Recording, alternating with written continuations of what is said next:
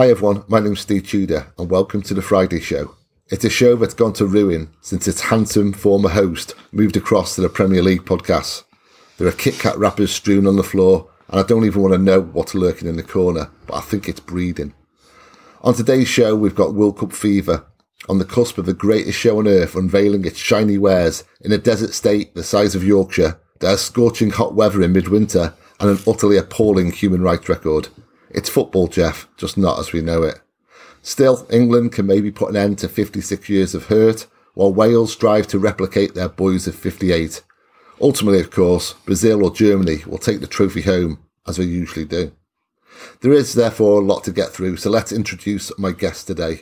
First off, I'm delighted to be joined by a Zico of the airwaves. It's Howard. Hi, Howard. Hello. Good morning. You, you well? Yeah, yeah, not bad. It's Friday, is it not? So, yeah, I, that was quite a nasty description of Yorkshire there. Didn't know they had a terrible human rights record. I, it, you know it is very mild for the time of year, so I'll give you that one. G- genuinely, Qatar is the same size as Yorkshire, or at least the um, the distance between the furthest stadiums is pretty much kind of um, yeah Leeds to Bradford and and so forth. It, it's Wow. kind of staggering, really. The next one's Mexico, USA, and Canada, so some air miles being yeah clocked up there, won't there? So From the ridiculous to the sublime, yeah, yeah, in terms of distance, yeah. Uh, we're also joined today by a man who is equal parts trivia and substance. It's journalist and author Richard Foster. Hi, Rich, you there?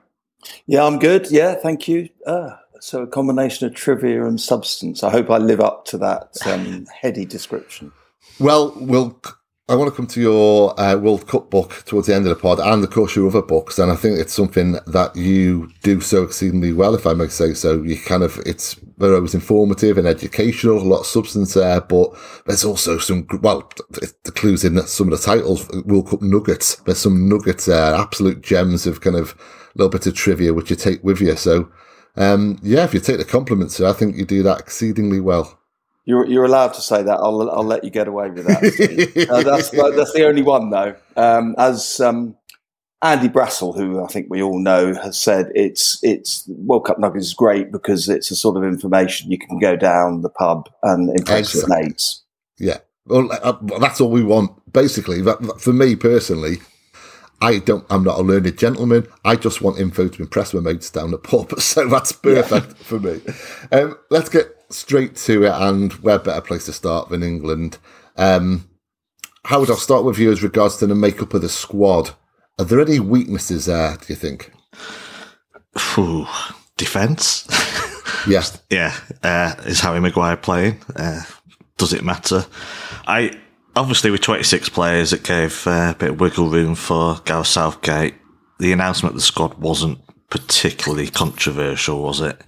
Uh, obviously, everyone's got there like, oh, he should have gone instead of him, but there was no glaring omissions. No. I just think, I mean, in defence, obviously, Reece James is out. Kyle Walker's in a race to be fit.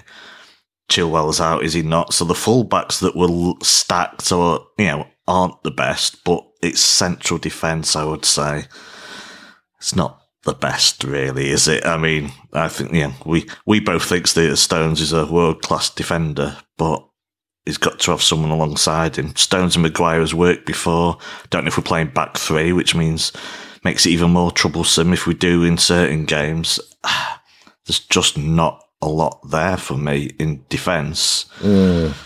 I don't know. Does it matter that much the way he sets up? And we'll come to that. Might not matter. It's not the end of the world, but you know, the odd injury here and there, it could be quite short in that area. And as for you know, the goalkeeper behind them, look, Pickford as well. Never let England down, really. I'm not sure I'll ever be fully persuaded by him. Yeah, been looking at some of the guides for other countries, and you think some of the standard of goalkeeping, we don't. It's not quite a golden age, I don't think, for England at the moment. So I think it does influence how Gareth Southgate plays, and I think yeah, defence could be an issue uh, for us during during the tournament. Yeah, I think if an injury should befall Luke Shaw, then England are very short at left back. I know Kieran Trippier can move across, but that's hardly ideal. And I was surprised he didn't take a, a Sessegnon, for example, or even a, a Rico Henry uh, with 26 players to choose from. Uh, you would have thought you'd go for two specialist left backs, but um, Rich, any kind of weaknesses on your part and any strengths that jump out at you? What you know, where England are particularly strong in comparison to their peers?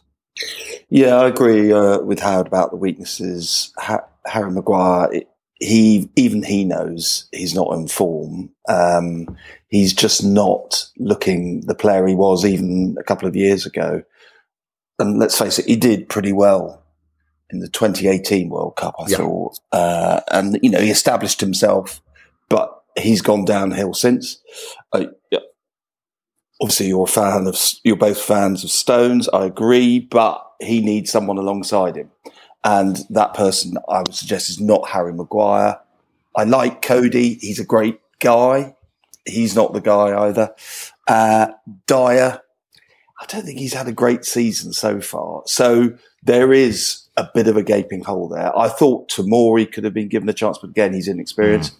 And, you know, I would throw it in. Marc Guéhi has been great for us, actually, uh, yeah. at Palace. But again, he doesn't probably have the experience to get through. I think Southgate it's part of his conservative with the small c nature. He goes for people who've played well for him, he can rely on. And I also agree with you about Pickford. I think he's got a rick in him. And, you know, we'll look at the group later. And if we think about playing the USA, we do remember ricks by goalkeepers, uh, going back 12 years to Rob Green, uh, yes. against, uh, yeah, the USA. So uh, I also don't trust Ramsdale. I think he's a bit odd. Uh, you know, we used to, he is. He's just you know the way he celebrated. There's something Pickford-esque about. It. They get overexcited, and the mm. one thing you want from a goalkeeper is calmness. They need authority, and I just think if you're jumping around like a you know a hot bean in a frying pan, it doesn't exude authority, and then you know, your defenders will think, "Oh, what's he on?" So, yeah, I think the back is is an issue, and and you know, the fullbacks, you know, have we got cover enough? Possibly not, but the strengths we do have amazing young attacking players in midfield, particularly. So, you know, Foden, I love, and you would obviously love it. I think Grealish can do it. I, I do like Saka, although, you know, they're young players, all these boys. They, do they have the consistency? And that's the problem. When you're in a World Cup tournament, you're, if you go all the way, you're playing seven games and the, the tension ratchets up every time you play a game. It's a short window and you've got to be consistent. And what I worry about is do we have enough consistent players. And we've got obviously the the sitting players. So we've got Rice, we've got Henderson, we've got Phillips. Again, Phillips only just come back from injury. Is he fit enough? And I think fitness will be a key to this because you know, we're going in from playing the Premier League up to the last weekend straight into a tournament. As I say, very concentrated number of games, a lot of pressure do we, and it's going to be hot. I mean, it's not going to be 40 degrees, it's going to be 30 plus. You need fit, consistent players. And I don't know whether we've, we've got that. And, and the last thing I'll say about it is Jude Bellingham is a fantastic player, but again, he's young and putting all the pressure on him to be the guy. Yeah. It's too much. Yeah. He's, you know, mm.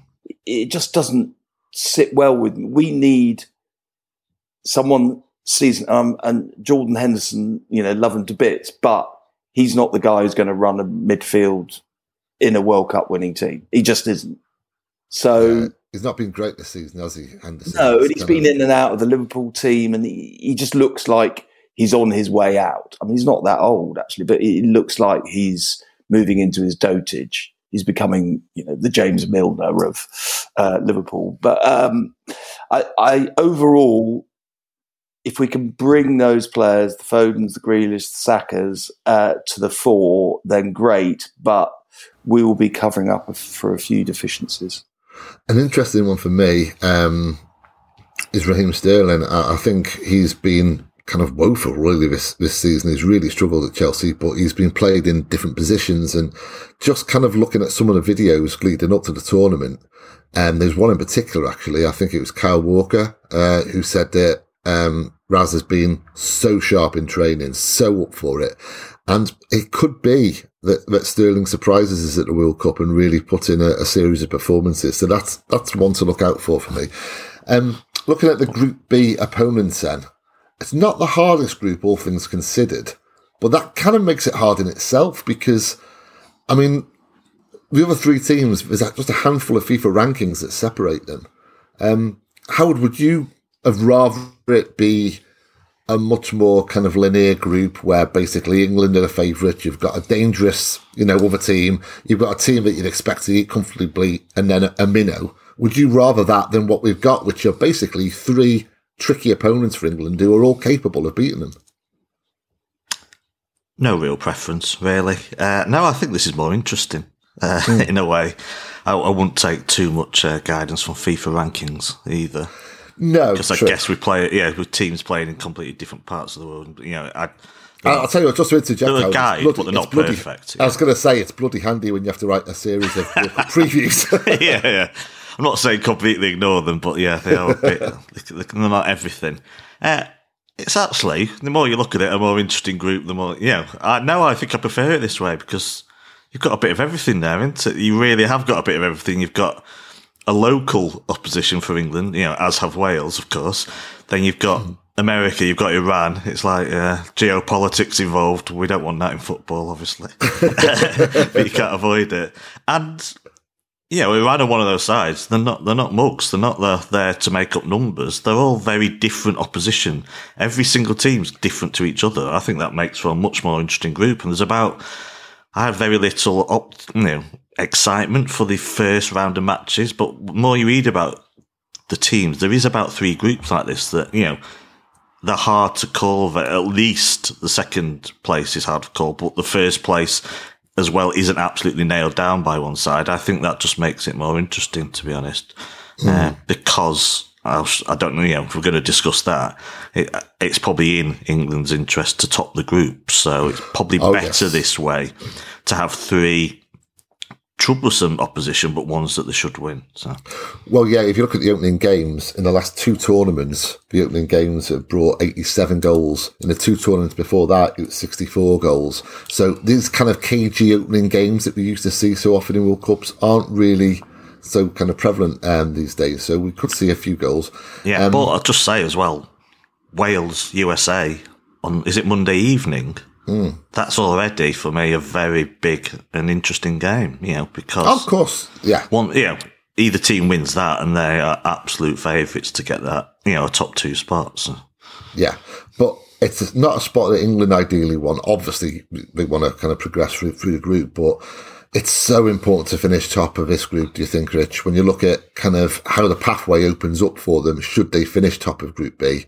Um, I mean, obviously, it's impossible to predict, and we don't know what's going to happen in Group A, but you'd expect more times than not for Holland to top that group, and England, obviously, if they top Group B, would avoid Holland and get Ecuador or Senegal, most likely. So, topping the group is always important, particularly important this time, maybe. Yeah, uh, as you alluded to, FIFA rankings. I mean, do we trust FIFA? Probably not. Um, no, absolutely. But, but, when you look at the rankings, group, our group is actually the toughest because there's not one team outside the top twenty. Yeah, I mean, Iran are the lowest ranked at twenty, Wales nineteen, USA sixteen. Somehow we're fifth.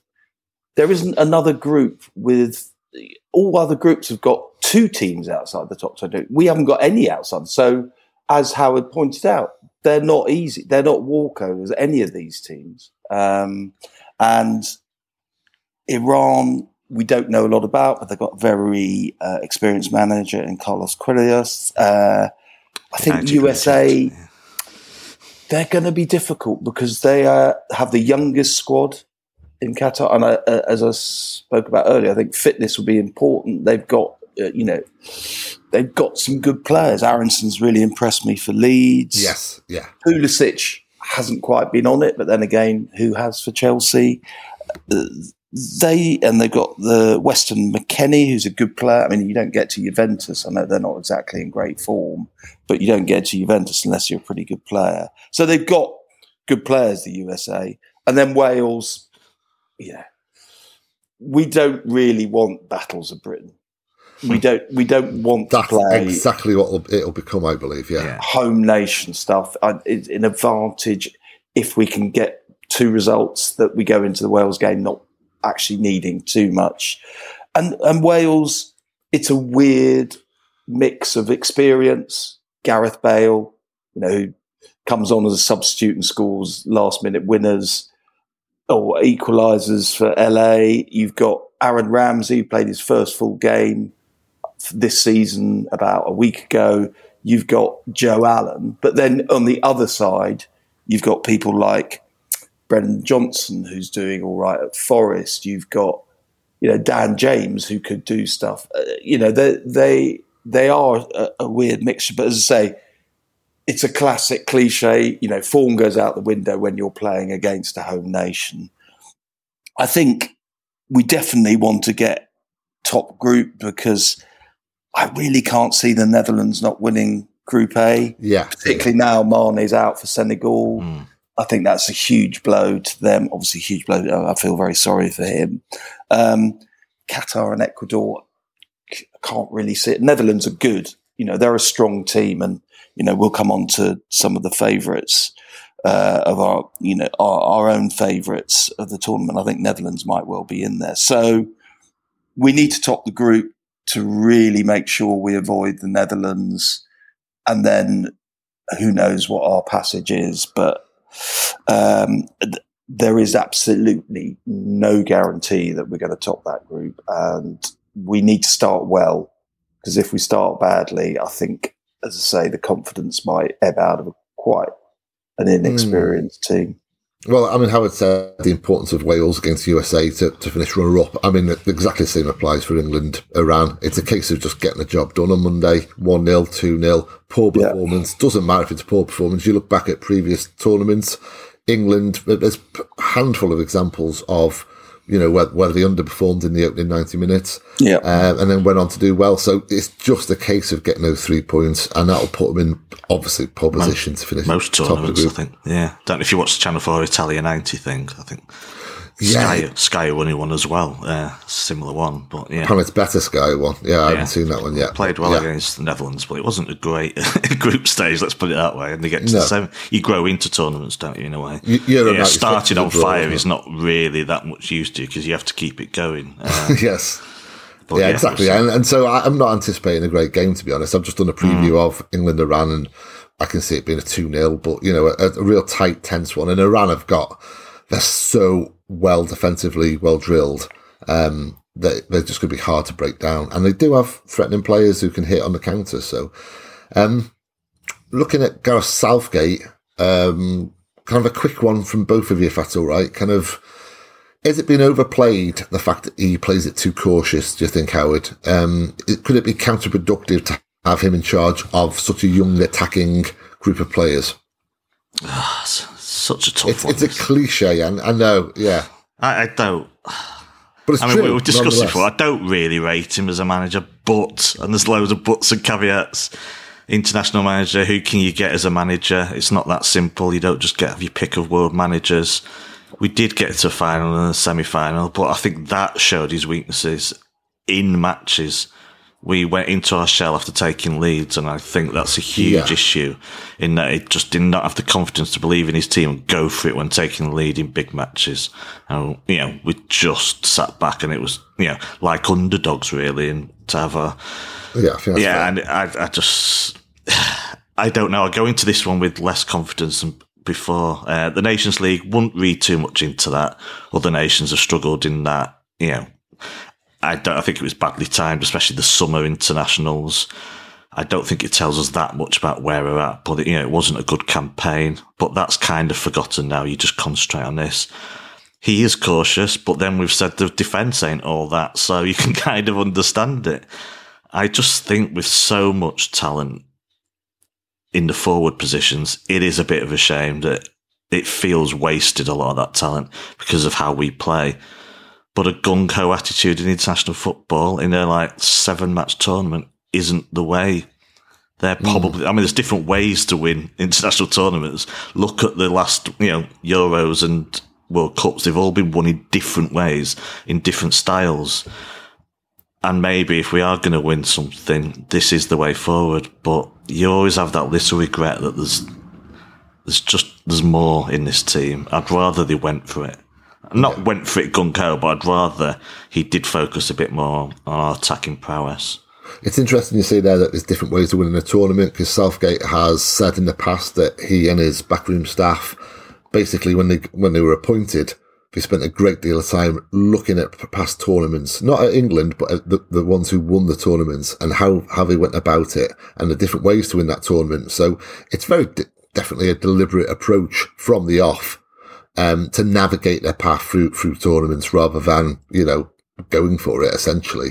Um, but still, Rich, would you rather just the handbrake was let off a little bit? Yeah, potentially. I mean, Southgate obviously grew up in the right place as a Palace player uh, and, and learned all the, the proper things. I, I, I, think if you actually look at teams that win the World Cup, they generally are the teams that don't concede many goals rather than score lots of goals. So that is important. You do have to have a solid defence. You know, France were fantastic last time round, but didn't concede many goals. And and you do have to have that solid base. I, I and you know Southgate, he's taken us to a World Cup semi-final. He's taken us to a Euros final. No other manager has achieved that for England. We've never reached a Euros final before, and we've only gone to three. That's the third World Cup semi-final. So if you look at it just in on plain relative performance, he's been our most successful manager. But there are lots of doubts. It, it seems a bit odd that lots of people think, oh well, Southgate's you know he's he's a spent force. We need to get rid of him. Um, and and Howard's absolutely right. Both the World Cup semi final and the Euros final. I said it to my son when we were watching both. He said we scored far too early here because we know what we're going to do. We are going to sit back. And in the World Cup semi final, Modric took control of that game. You could see it coming, and he just ran the show and we couldn't do anything about it. Similarly, with Euros final against Italy, we just allowed them back in, and Jorginho started doing his job. And again, you could see it coming. So, okay, so we lost on penalties, but maybe when you go 1 0 up that early, you should keep pressing. My issue with Southgate is I don't feel he's got the flexibility to change things. He he sort of sticks to a plan. Is there a plan B? I haven't seen that much evidence. And the really top international managers can change things. Hmm. They'll they'll switch things over.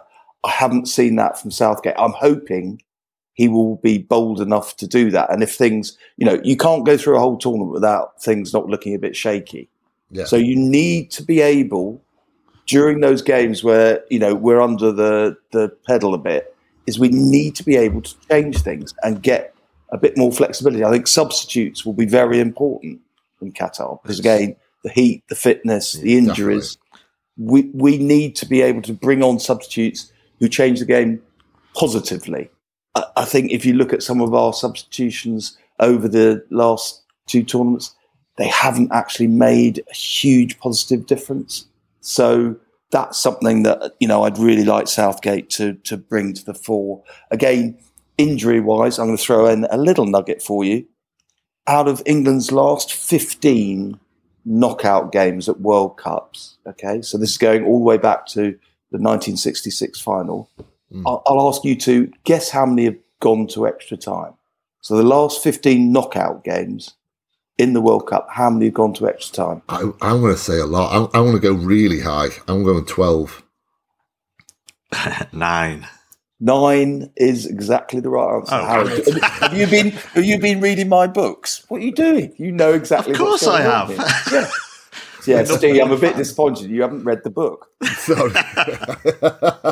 I, I, I always go too high. I don't know what I was thinking there. Of course, it wasn't going to be 12, but that in itself was ridiculous, isn't it? Nine out of 15. And it shows yeah. the importance of, you know, going right to the wire. And, and that is why, from, you know, obviously I'm Welsh and I want you to finish runner up in the group. Yeah. Um, but I still want England to do well. And so that is why I personally was encouraged to see Maddison included in the squad because I yes. don't believe Southgate fully trusts Jack Grealish, whereas I think he does actually trust Maddison. I think it's more of a personal issue with Maddison, more of a personality issue. Mm. But in terms of as a footballer, and some of the comments that Southgate has made as well about him being a, a game changer, difference maker. So I think he may well be more prone to bring on the likes of Maddison in this instance, um, compared to previous tournaments where, yeah, his substitutions were found wanting, frankly. Is this not the first finals with five subs as well? I don't know. Yeah, must be. Yeah. Yeah. But of course, mid-season as well, and the heat. Yeah, I think substitutions might define this tournament. So. And there's going to be a, manager who brings on five at once. You just know it. It'll be, you know, like Saudi Arabia or someone. They'll just chuck five on at once, and it'll be crazy. um, so, look, kind of digging down into the players. Who do you each hope has a standout tournament, and this can mean it in any way you want it to, t- you know, to mean it. Whether it, you personally want them to have a good standout tournament, or whether it's really vital to to England. Um, Howard. Oh, any Man City players would be good. yeah, that's fair enough. Yeah. Uh, well, I'll just start with England and I'll do the rest. Uh, be brief. With England, I'm not that bothered. Forget tribalism. What I don't want is a scapegoat more than anything. Right. I don't yeah. want this tournament to end with scapegoats for England. I don't care who plays well. I just would like the team to play well. But I would, of course, love John Stones to have a great tournament. Phil Foden, as you say, I'm not sure Jack Grealish will be starting a lot. Mm. Uh, well, Kyle Walker to have a great tournament because that would mean he's fit and playing. Yeah. Uh, away from that, then, you know, if England don't win it, it would be great for Lionel Messi to win a World Cup. I think it's one song for him. Ultimately, I'm not that bothered about individual players like some others are. I just hope it's a good tournament, really, with good football. And there's not, you know, I'd like that I'm, I'm torn in a way. I'd like a lot of City players to come back from this tournament very early because it's in City's yes. interest. Yeah. And the bottom line is 16 City players on duty. Most of them are probably starters bizarrely, it might be Rodri who's, you know, might have to sit on the bench quite a lot. And if Busquets is still being picked, the vast majority are going to come back very, very disappointed. Perhaps all of them. So, you know, you can't, you can't make them all happy. And I hope quite a lot are back early. It's weird. I want them to do well, but I also don't. I'd like City to have a team to put out when they play Leeds on the 28th of December, uh, mm. because we need to win that game. Uh, so, it, yeah, I, I think uh, Lionel Messi winning a World Cup would be a nice story. Uh, as long as let Julian Alvarez come on and score the winning goal, though, in the final. And I just want, I would like England to have a nice tournament where there's no scapegoats and generally we come out of it with a positive attitude like we've had in past tournaments. You know, you saying that then has kind of brought it home to me, an aspect I hadn't thought of before. I've been thinking about the fitness and the physical side and, and players coming straight back from World Cup back into the kind of, the, you know, the grind of Premier League. But of course, from a psychological perspective, ordinarily, if someone goes out in a semi final, let's say, in a penalty shootout, mm. they can take themselves off to, you know, kind of Dubai or something and lie on a beach for a couple of weeks and get out of the system. But this time, straight back into kind of playing Leeds or whoever it may be. But what, what about the flip side? If let's you know, just use your imagination here, and England win the World Cup. use your vivid imagination. How do those players celebrate that? Yeah, that's true. I mean, true. we, we're not going to see them, are we, until next year? Because I don't think well, I don't think mentally they'd be ready to then go and play a league. That's true. No, certainly that's not true. Liverpool in the Carabao Cup. But yeah, you've got to think of the psychological side for these players that go deep in the tournament. I don't think they're available until into January. So although we won't be celebrating much in Qatar, not at twelve pounds a pint anyway. well, there isn't any now, and there's no alcohol no. in the uh, no. in the stadium, so they'll have to stay away from the stadium if they want to get drunk. Yeah. Um, Rich, England or otherwise, kind of which player would you really like to see have a standout tournament? Well, I mean, you're worried about your 16 players. Palace have only got two. Who are Joachim Andersen and Jordan Ayew. So um, I'm not. Right. I'm. I don't have the same concerns as you. Andersen's uh, been so good though, hasn't he, this season? He's he's a really he's a really good player, and um, Denmark are actually one of the teams I'd really like to see yes. go for, yeah, for, for, lots of different reasons. Um, I've got, I'm going to probably curry your favour here. I really want Foden to have a tournament Yeah. because I love him as a player. I, I don't think he's quite reached his peak for England, and No, not at all. No. I, I, I just love the way that he moves and he can get out of tricky situations. And I want to see that for England at the start. Get in there, start getting a good tournament away. And again, I do love Jack Grealish. I think he's got something, you know, the X factor, if we call it that. He can do things that no other players can do. And I agree. I don't think he'll start, but I think he'll come on as a sub. Um, I'm with Howard on Messi. It'd be lovely to see it. I, I, I've always adored Messi as a player. He just, if you ever watch him in a game, it's amazing how often he just walks. Yes. You, you Yeah. watch him. You you Yeah. keep your eyes on him. He looks like he's on a stroll in the park picking up conkers for quite a lot of the game, and then suddenly he's got the football intelligence to know when to go. Mhm. Rapid, you know, picks the ball up. He can beat players and he can shoot. And he, it would be fantastic because this is his last tournament. You know, I've done a pod for World Cup Nuggets. We looked at every country, the prospects. We've got something called Roger Milla's Last Chance Saloon. There's a lot of people queuing to get into it. Lionel Messi is in the Last Chance Saloon, Mm. as is Ronaldo. We we don't need to talk about Ronaldo. I don't want to get into the debate, the Messi Ronaldo debate, because it's it's Oh, been God, done no, no, a thousand Please, times no. and it's dull. no. Um, Clearly Messi. It's messy. it is messy. I mean, we're not we're not going to uh, uh, debate this. Uh, so, I've, got a list of other players, but I think we're going to go through that uh, a little bit later in the pod about who I'm really looking forward to in terms of young players who are going to Yeah. impress. Uh, so, yeah, for England, I'd love to see Foden and Grealish uh, perform well. Harry Kane will do what Harry Kane does. You know, if he wins the Golden Boot again, great. But if you look at the history of Golden Boots, very rarely does the Golden Boot winner play for the team that wins the tournament. Four times out of 21, if I can. Uh, Oh, oh, Steve, you have been reading the book. Well done. Yes. Now you have to name them. No, no, no, we're not. Uh, so, yeah, there are, there is a, a, a a lot of me that wants to see Messi finally do it. And and let's face it, Argentina did win uh, the Copa. The yeah. you know, they did, uh, and they beat Brazil. You know, in the Maracanã, I know it was empty, but he's got that now. He's got the Copa America. I think if he could just add the World Cup to that, then that would be uh, a perfect end to a brilliant career. I mean, it's an obvious one, um, and it's already been mentioned. But Harry Kane, I think, if he if he's you know firing uh, on all cylinders, then England have every chance. If he's not, then they don't. So for me, it, it comes down to Harry Kane. Although, let's hope that Phil Foden had that Gazza inspired haircut one tournament too early. Let's hope that this is his kind of Gazza um, World Cup, and he's obviously got the ability. He's got everything at his disposal to do so and make it happen. It would be incredible if Phil, Phil Foden had a Gazza in 1990 type of world. But no, no crying at the end, please.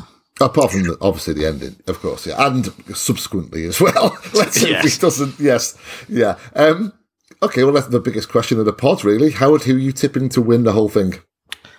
I think it goes to South America, but I just about side with Brazil. Yeah, I'm going for Brazil. Yeah. Um, okay, well, that's a short. Actually, just before we move on for you, Howard, any dark horse suggestions? Yeah, loads. But uh, yeah, I think they're not dark horse really, but they're not quite favourites. Uh, Richard mentioned. I think Netherlands will go quite deep, Yeah. especially if they win the group. You know, they should get to the court. They'll get this the second team in England's group. Well, if England win, you know, they sh- their group, then they should avoid each other. They should get to the quarters. They've got a good chance of going deep. I think there's flip flop on this so many times. Uh, just there's some, you know, the the ones that quietly go about the business, so the likes of Denmark and Switzerland are in a tough group. Switzerland because they've got Serbia in there as well Brazil, and Serbia are good, so you could pick them instead. But I think people underrate I mean, I'm not talking about winning it here. I think it'll be won by one of the best teams. So dark horses is just, I you know, I interpret that as someone to go deeper than you expect Yeah. them to. And there's always a team like that. Switzerland, I think, quite they're good at qualifying out of group stages.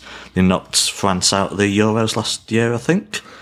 Yeah, they came Yeah. back from 3 1 down, got them Yeah. to penalties and beat them. and uh, finished above Italy in their group here, which is why most of the reason why Italy aren't here. Uh, really strong defence, not very exciting to watch, I would imagine, but they'll be tough. You know, if you've got, as you say, tournament football, they're kind of set up for that, and they always. They always just go under the radar and do their business. They could be one uh, that could do quite well, and just a real dark horse. Just like even getting out the out their group, I think Canada might surprise. Yeah, you. that golden generation. Yeah. well, it is. This is Yeah, golden generation. I just hate that for it, honestly. But Oh. Bel- oh, they're in the same group as uh, Belgium's seventeenth golden generation. So, uh, who, yeah, I think they, they could get, you know, one of the top two spots in. They they did win the, the North American uh, group, didn't they? Uh, Yeah. They they yeah, they've got a manager who, of course, been to World Cup with Englishman with uh, the women's team as well. Uh, so he has got experience of World Cup, just not uh, not just not in this form. I think they got some exciting players that could do all right. Though of course they'll probably be even stronger when they're co-hosting in four years' time. So Yeah, that's fair. Um, yeah, I, I think my tip as a, World Cup flop is France. I think France you know, can can start slowly, and I think if they start slowly in this group, um, I don't think they're going to get progress or at least top the group. So I believe Denmark is going to top that group, and if they top Group D, they've got a very decent pathway to final. Um, maybe Poland, maybe England, maybe Belgium. If you start kind of, you know, anticipating the knockout games. Um, in one-off games, Denmark can beat all of these. So my dark horse tip is Denmark. Um, I should say I, I've probably anticipated dark horses now in major tournaments 20 times in my life, maybe 15 probably. I've never got it right. I'm always hopelessly wrong. Um, Rich, who are you tipping to win the whole thing and who's your kind of outside uh, shout? Well, it's really boring, isn't it? But uh, Brazil, I mean, Brazil are favourites every time, Yeah. but they haven't won it every time. Uh, they haven't won it since 2002. It's interesting that European nations have won the last four World Cups, which is the first time that would, that you know a continent. Let's face it, Europe, South America is pretty much they they've divvied up the World Cup between them, and you can't see beyond them at the moment. Um, but Brazil, you look at the, their squad, and you you just think, wow. Just take the goalkeepers. Yeah. You know, Yeah. Alisson and Ederson. You just go, well, how did you choose between those two? Because they're both ridiculously good. And you look at every position, and they could put out a second team and smash other other sides. So all, looks like Brazil, Brazil, Brazil. But as I say, they have disappointed before. As we talked about, Lionel Messi, could he finally crown it with a World Cup? And Argentina, I think, are a very strong bet. Of the Europeans, I agree. I think Netherlands, you know, in a way, wouldn't it be nice if the Netherlands won the World Cup? Because they, Oh, it'd be amazing. you know, they've been bridesmaids three times. Hmm. Yeah. You know, they they've been in the final the most without ever winning one, so it would be good. And they're you know they're a lovely team to watch. They have great players. I want to see Van Gaal drunk as well on the balcony. and, and we want to see Van Gaal. Well, he's in the last chance saloon now, but he's going to do his classic. Oh, I'm going to fall over backwards. Mind you, he is 71, so you know he's got to be a bit careful. Um, dark horse. Always interested in dark horses. Where are the light horses? I want to have a light horse, but um, dark horses. I agree uh, that as I said a little bit earlier, I would love Denmark to go a long way because of the, you know, the whole Eriksen thing and the way that the team stood up to that incredible. I mean, it was horrible. It's one of the worst. It is the worst thing I've ever seen on a football pitch watching it. Um, but the dignity, the grace, the way that they responded, I, and they're a good team. They've got some great players. Damsgaard, I really liked. I'm, I'm quite surprised he hasn't played a lot more for Brentford. Sorry to mention Brentford boys. Um, So Too soon. I, would- I, I would also like to see one of the, one of the African countries, you know, get beyond the quarterfinals because only three African countries got to quarterfinals. Well, well, I'm going to go on to one of the games I'm really looking forward to, which which refers to an African country that almost got out of the quarterfinal. Um, as I say. Senegal, I think, are now in trouble because they were a mon- one Mane team. Sorry, that was a joke. Um, That was a very good joke, actually. That nearly Yeah, not bad, was yeah, it? Uh, Cameroon, Ghana, could they get out? Uh, it's difficult to see. Um, and of the other Europeans, Belgium, as you say, they're on their 55th golden generation. Is it going to happen? you know, they again, you look at their t- their squad, very talented, but do they have the do they have that winning mentality? And maybe they're just going to fall short. So, yeah, for me, Brazil are, are, are the favourites for a good reason, but favourites often don't win. Yeah, I think that No. Spain, Germany, Belgium matchup is quite interesting. Yeah, uh, because one of one of Spain and Germany is probably going to play Belgium in the round of hmm. sixteen, and I can't. I think there's a flop in there. Maybe two of those three teams. I'm just I, is it Richard? Do you know Spain have only got to one semi final in fifty years or something? It's when they won it in two thousand and ten. yeah, uh, I think that's right. And and Yeah, they, you know, had that before 2010. They had that general image of being really good, play lovely football, but never actually make it. Mm. So 2010 scotched that because amazingly, in their seven games, they only scored eight goals, which is, you know, that is economy, isn't it? And uh, they won all their knockout games 1 0. They only conceded two, which is, again, going back to the idea you've got to have a good defence. Um, Spain, we all love watching them, but I don't think I don't think they're going to repeat what they did in 2010. Um, in terms of implosion, Steve, back to that idea. Yeah. I agree with you about France. I think he, he, that incident where Camavinga took out Nkunku, he's now injured, and there's all sorts of things going on. Yeah. Four out of the last five champions in the next tournament, four out of five have failed to get out of their group. Oh, really? Well, I know Spain in 2014, that was a real big one. I didn't know it was four out of five. Germany, last time round, didn't get out of their Yeah. group, which was the first time since 1938, so that's quite a while. 2010, Italy didn't get out of their group.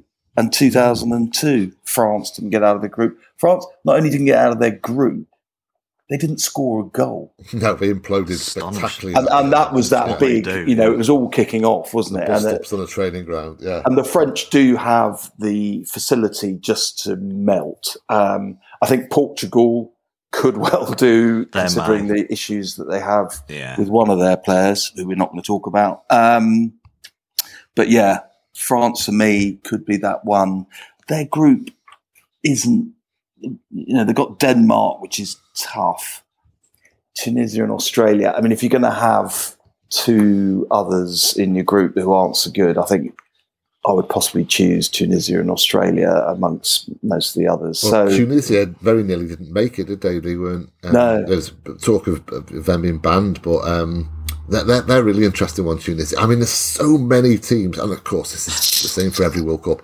There are so many teams who are in the interesting category. Teams you're Yeah. looking forward to seeing, and you have Yeah. no idea whether they're going to be brilliant or, or terrible. I mean, Serbia, as you mentioned there, I can't wait to watch Serbia because they've got so much talent, but I don't know what they're going to produce. Japan are the same. Japan could be a real interesting team. Canada, as you say, Howard, you know, it's kind of Alphonso Davies and Jonathan David. Um, even even the hosts Qatar because they've had they're not they'll have an inferior side, but they've had the preparation. true. I'll give They're obviously in that group, though. acclimatized. They're, they've had training camps. They've been together. Not played huge amount of football either. They're obviously not going to go deep into the competition. But who? Know, I mean, you can say this, and now they won't score a single goal in, in the group stage. You know, so there are so many that could go all the way or just implode. And I, Portugal stands out for me because so much talent in that side. But very old man up front that they'll probably feel obliged to play. Mm-hmm. Uh, they won 4 0, I think, last night without him in the side. Very old man at the back as well, who they might want to play. Uh, Pepe, I don't know if he's 39 now. Uh, but so much talent, but who knows? I'm just hoping Cristiano Ronaldo stinks the whole squad out. Looking by, looking by some of the footage of him walking into training was uh, hilarious, especially with Cancelo, who just was like, "Leave me alone, go away." Uh, he's he's really like poisoned the atmosphere Yes. in a way by Yeah. you know, by doing a. It's not about his club; he's just about to go on World Cup duty. It's bizarre timing, and they're one of those that could very much implode as well. Yeah, him going to, into uh, training and getting filmed in that way just very much reminded me of going back to school um, on the Monday after City beat United 5 1 in 1989. just a whole lo- a whole school full of United fans and me just turned up for the kind of high, just very, very unpopular that day. um, we've kind of not run out of time, but we need to kind of conjoin two questions here. So, um, Howard, what games or players are you personally looking forward to seeing? Yeah, I'm going to give you an annoying answer again. Uh, there's, I think, uh, Richard, were you going to talk about Uruguay Ghana by any Yep. chance? And I, yeah, I did read it well. I shall leave that one to you. I'm sure you've got, I'm sure you've got a story to tell there. Uh, as I say, Steve, I looked at first. I looked at the first week and thought, "Oh my god, it's actually really boring." but then you read, you know, like Argentina, Saudi Arabia. Is it that interesting, really? Yeah. But then you start looking into them. You start looking at the teams, and you start getting excited, even though you shouldn't do, because you know I am expecting one of the worst World Cups ever, perhaps. And I think it starts. Obviously, England games are interesting for me as an Englishman, but I think US, as I say, USA Wales on the Monday is interesting uh, because there's a lot riding on that. And you've got like France Denmark games like this that where you think could have a huge. There's a lot of games where you think you know this could decide second place perhaps or the team that's in a great place as Croatia Belgium as well. But of course Spain Germany next Sunday the following Sunday you know about nine That's days away. yeah. that stands out of course. Uh, but you've got you know Brazil Serbia. There's there's plenty of great games I think. And of course all a lot of the we don't know really what the, the most interesting games will be until we get to round three because then everything's on the line as for players, my annoying answer is I probably don't know who they are yet. Because the great joy, it's harder nowadays in the fair. world of internet and social media to, to players just to emerge from nowhere. But there are still tons and tons of players in this tournament I've never seen or seen very little of. And the names that, that are going to excite me, I probably don't know they exist at the moment. That's the joy of watching something like the World Cup is that you see someone and go, oh my God, he's amazing. Yeah. Uh, City should sign him. Maybe a left back, yeah. Uh, but uh, uh, Musiala, uh, uh, yeah, at Germany, I think I'm looking forward to seeing. You know, could have been English, uh, but is German. Absolutely on fire for Bayern, of course. Uh, some right back for Brazil called Danilo. He looks quite useful. Uh, don't know why we ever let him go, but it was for Cancelo. Uh, I see Matty Cash plays for Poland as well. Yes, yeah. uh, there's Pedri, I think, will be could have a standout tournament for Spain. Uh, Uruguay just look like fun. Uh, Valverde, for Agreed, example, yeah. who knows what is going, going to go on with them? They'll be an interesting to one, but mostly just looking for players you know very little about. That's the joy of a World Cup for me. Yeah, that's a good answer. Um, Rich, what kind of games or players are you particularly looking forward to seeing? Yeah, Spain Germany is 27th of November has been in my diary ever since uh, it came out. I like Argentina Mexico the day before. Mm. Croatia Belgium, one of the last group games on the 1st of December. But we need to get to Ghana Uruguay. I don't know how many of your uh, listeners remember that game in 2010, but just to remind people, Ghana were going to score a goal in the last minute, and this uh, this chap called Luis Suarez handballed it, sent off. Ghana have a penalty to get through to the semi final, as I said earlier, first African nation. Asamoah Gyan, who is the top African scorer in the, in the World Cup with six, hits his penalty, it clips the top of the bar, goes over. They go to a penalty shootout. and they lose. Unfortunately, the, the guy whose header was going to go in, and was saved by Suarez, is the one who misses the crucial penalty shootout. If you want cruelty, that is it encapsulated. And mm. Suarez celebrating, mm. you know, and then you know, he's got quite a lot on his charge sheet as Luis Suarez. that was, you know, pretty bad. We we know there are a few others as well. Um, so I think I'm looking forward to Ghana, Uruguay. Uruguay, as you pointed out, are a fascinating team. I mean, Nunez is the most chaotic footballer I think I've seen in a long time. He's very quick. I think he's the fastest recorded player in the Premier League this season. Mm-hmm. He is a mixture of awful and brilliant, and you don't know what you're going to get. And with Uruguay, it, they could be, you know, they could be a dark horse who do really well. But I really hope deep down that Ghana beat them in a very controversial manner in the last minute because, you know, they've waited quite a long time for revenge. It's been 12 years. Uh, in terms of players, you mentioned Pedri. I think Pedri could be the player of the tournament. He was brilliant in the Euros. I felt he's only 19. I mean, he's only 20 and on the 25th of November. Can you imagine crazy, being that young and that good? But he's got this calmness. He doesn't get overexcited. He's a brilliant player. And I think he's he's one of the ones I'm really looking forward. And I agree with how the great thing about World Cup is you get to see players you wouldn't normally see. Although there are 134 players from the Premier League going, um, there are a few other uh, leagues out there have got some. The other guy I'd pick out is Mohamed Kudus, who plays for Ajax. Uh, he has been very good for Ajax this season, scored a couple of really good goals in the Champions League. He comes from the Right to Dream Academy in Ghana which right. is an interesting story because you know they develop players and then they push them through to Europe through Nordsjælland, uh, and he, I, I think he could be a great player, and I'm hoping actually. Going back to the Ghana Uruguay game, maybe he gets a last minute winner to send Ghana through against mm-hmm. Uruguay.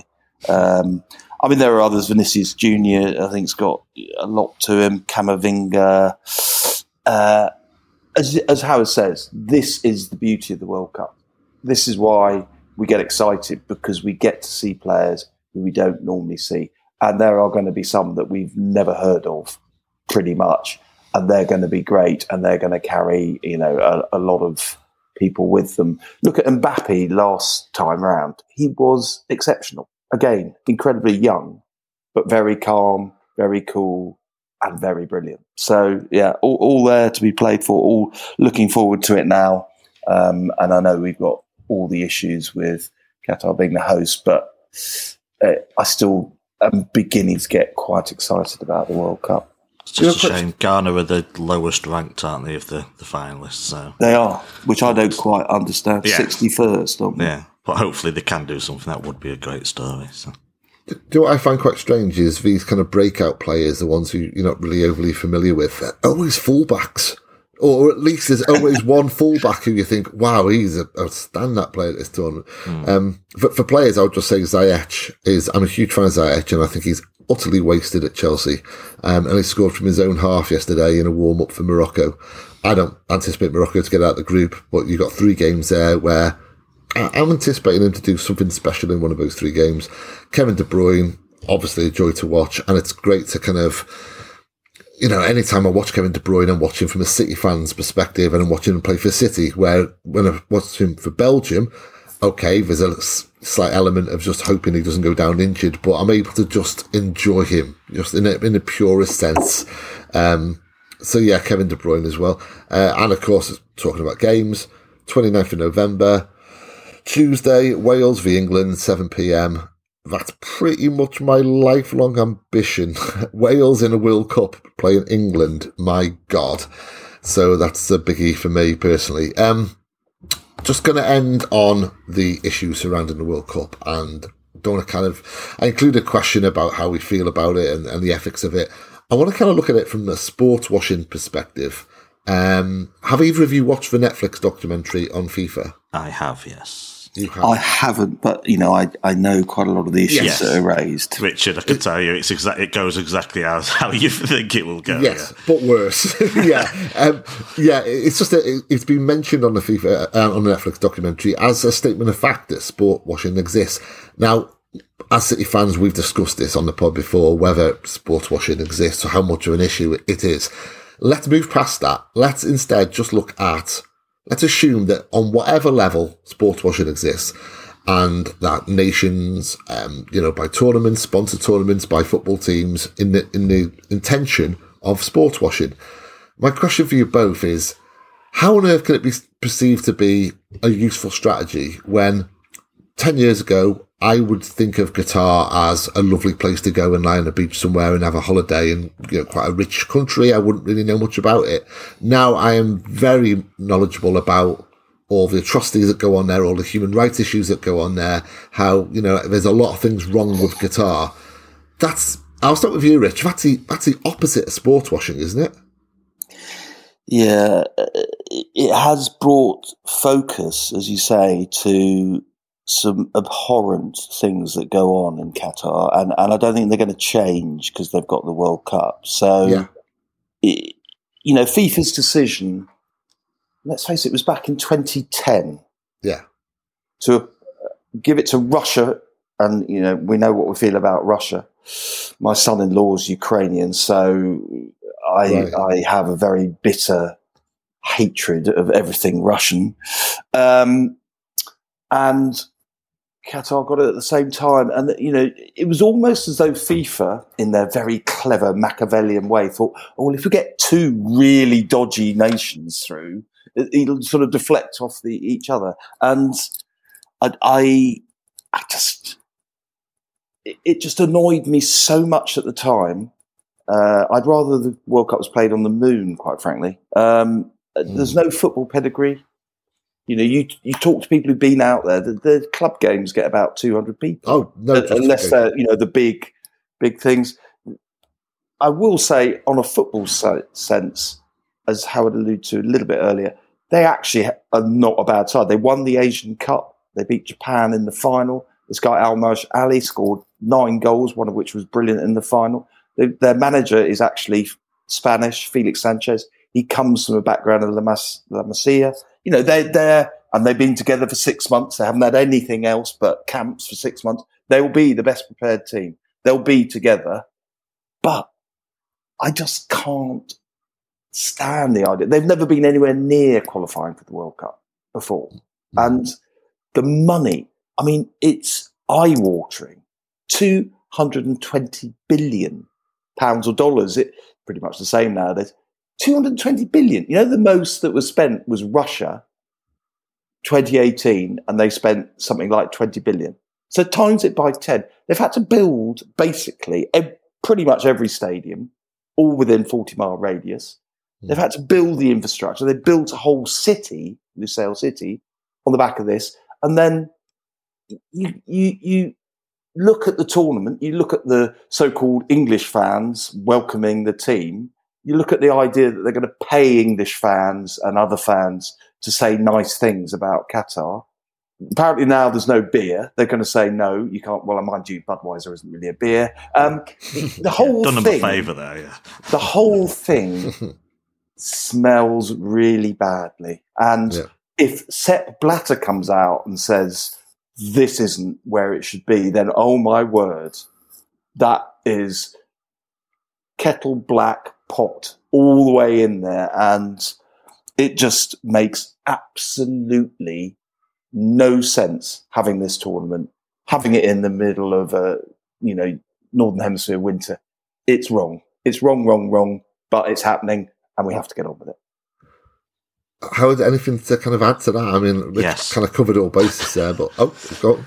No, no, I totally disagree with Rich. No, not really. Uh, I mean, all I would say, just you know, devil's advocate, is just one. It stinks. I mean, Qatar. The whole process stinks from beginning to end. From why they got it, they had no their technical delivery. You know, for their bid was not that good. There were no stadiums, for God's sake. Yeah. They clearly weren't an option. Uh, and it obviously was bought. I mean, it's just so obvious it was paid for. It was absolutely paid for. They did two at the same time. Not the first time ever two have been announced at the same time. But a lot of elderly committee members getting two nice paydays before they went off into the sunset there. Yes. Uh, it stinks on three different levels. Why they got it, the workers' conditions causing migrant deaths, and of course cultural beliefs in Qatar, and they're all very nuanced. That I I'm not going to go on for long, KSD, because I'm probably ill-equipped to do it very eloquently, and I may take a misstep by talking. The one that stands, it shouldn't be there, uh, but when you go to cultural beliefs, and I speak, their cultural beliefs are alien to me as a wishy-washy liberal woke left-leaning atheist uh, couldn't be further away from mine but there's still been a whiff of colonial imperial coverage of this already in recent days that still leaves me uncomfortable you know in the western press Yeah. uh, they desperately seeking for stuff to reiterate their views of how terrible that place is you know they you know fake fans and all this and it's like i do think it will be one of the worst could be one of the worst World Cups ever. I'm absolutely against it, and let me make that clear. And I think the main reason it may suffer, you know, apart from the moral side, it's just atmospheres in stadiums. That's what makes a World Cup. You know, it has to be brilliant atmospheres. But some of the people covering it, well, I think would rather, you know, some uh, pot-bellied, tattooed, uh, topless man from uh, Chelmsford th- wellying a plastic chair through a, a cafe window would be better than uh, this this fake celebration by fans. Uh, you know, not that they are fake anyway. So I, I do find the coverage of it a bit, you know, uncomfortable in a way because if you want to put a moral guidance on who can hold the World Cup, then you there are not many countries that can hold it. I that's my only point really. Qatar stinks to high heaven. I think a lot of journalists are feeling slightly guilty that they didn't go on in Russia four years ago and now seem to have to overdo it on Qatar because they got away with it. They'd already shot down airplanes, had Putin in power, and invaded foreign territories. And yet, I know I remember very little was said about that. I'll be really happy if we have some, you know, if this is the norm now, that this is a, for FIFA and for how, who gets tournaments, that we have a moral backbone to who gets it. But as I said, I just find it quite uncomfortable that we only do it with certain countries in certain part of the world. Uh, is is the UK under a Tory government allowed? You know, do we have the moral right to hold a tournament? Every countries hold these tournaments for the same reason, don't they? They want tourism, they want money in, and they want prestige. Uh, I think the reason Qatar is on steroids basically, and it's wrong on many, many different levels. But I still think in the future we have to think more about well, if you're gonna judge them, you have to judge all future hosts as well, Well, I- I think and, and that includes Western countries. Uh, and I almost agreed with something Piers Morgan said yesterday. So, oh my Oh, god, careful. I've never felt more dirty in my life. How, you are aware we're finishing the pod now. That's going to be the last thing you say on the pod. Bloody hell. yeah, I might just yeah, just throw my microphone out the window and never come on one again. So, I, Well, I just least- hope that it's too late now. We can't do anything. It's here and it's done. And not watching it doesn't do anything. There, I say, I Qatar, yeah. cultural. We're not going to change their cultural outlook in Qatar. That's their cultural outlook in the same way we have it in every every country has it. Not watching it isn't going to make any difference. I don't think they're going to change. They're not going to change their outlook, and they're not going to change their beliefs. And low TV figures is not going to change anything. It's too late now. It's here, and I will put the TV on because I work from home, and I'll just put it on. Makes no difference if I do or not. I just hope now that there is some good football because that's all we can hope for, you know, now that we've come this far. So, Yeah. Well, at least in four years' time, there's going to be no controversy. I mean, Canada. I mean, come on, it couldn't go from one extreme to the other. Canada. There's nothing to dislike about Canada. but it's um, Mexico, and oh, Trump's in it, Trump US, USA in 2026. Is that okay Oh, for them to host? yeah. Yeah, yeah. Do we judge them morally, or do we just judge certain countries? I say with Qatar, it's different because there are other things apart from the culture, the migrant deaths, the the conditions they're in. But yeah, you can say that about UK right now. You know, and other things. It stinks to high heaven. It always has. Let's. Uh, Jack Warner's been indicted and might be can go to US now for trial, which is good. Uh, decade great, yeah. too late, perhaps. But Infantino himself has got no he's going to be unopposed when he's re-elected next year, and I think he lives in Qatar now as a resident. So I don't think much is really going to change. Just a transparent bidding process. Well, fingers crossed for 2030. Yeah. Yeah, yeah. I mean, uh, if you see the Netflix documentary, Rich, the thing that really stood out for me was the oh, I can't remember his first name, but someone Johansson who's up against Blatter to, to be in charge of FIFA, and he ran an honest, clean campaign, and you know lost as a consequence. And that was just, you know, red flags galore, even at that early stage, things were just going to get so, so down and dirty. Um, if, if you like a different documentary, the Ronaldo one that was on, the original one, Best Ronaldo, yes, that was an absolutely cracking one on BBC, I think it was, yeah. Lovely, good show. Do check that one out, it's excellent, yeah. And also check out Richard's book. Richard, where can people get hold of your World Cup Nuggets book and look really clever and impressive down the pub? Well, uh, there's the usual places. I mean, you might even go into a bookshop now and again. I don't know, um, but a what? yeah, I know. Amazing, isn't it? Uh, obviously, you can go to the uh, get it through Amazon. You can go t- directly to the publishers, Halcyon, uh, Stroke Oakley.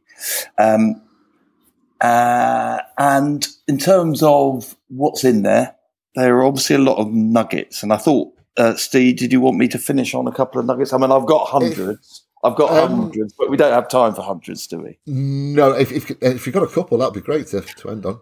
Okay, here's a couple for you. Um, I'm going to give you three, actually. That's that's my definition. So if we look at if we look at 2022, the opening game, which originally wasn't the opening game, by the way, because they didn't realise the host meant to kick mm. off and they shifted it quite late. Qatar Ecuador is the first time in World Cup history, and if you consider there been 900 World Cup matches, that two countries ending in R played each other. I love it. yeah? Love it. Yeah. So that's the way we're going to start.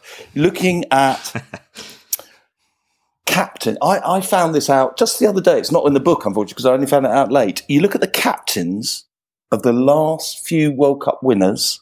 This is amazing. This really, when you find this sort of thing out, you have a bit of an epiphany. 1986, 1990, Maradona and Lothar Matthäus, M's. 94, 98, Dunga and Deschamps, D's. 2002, 2006, 2010, Cafu, Cannavaro, Casillas, C's. 2014, 2018, Lahm and Lloris. So 2022 is going to be won by a team with a captain beginning with L. So I said France going to implode, so it's not France. Guess who it is? There's only one team with a captain beginning with L. Hang we haven't even talked on. about them. Oh right, okay. Oh god.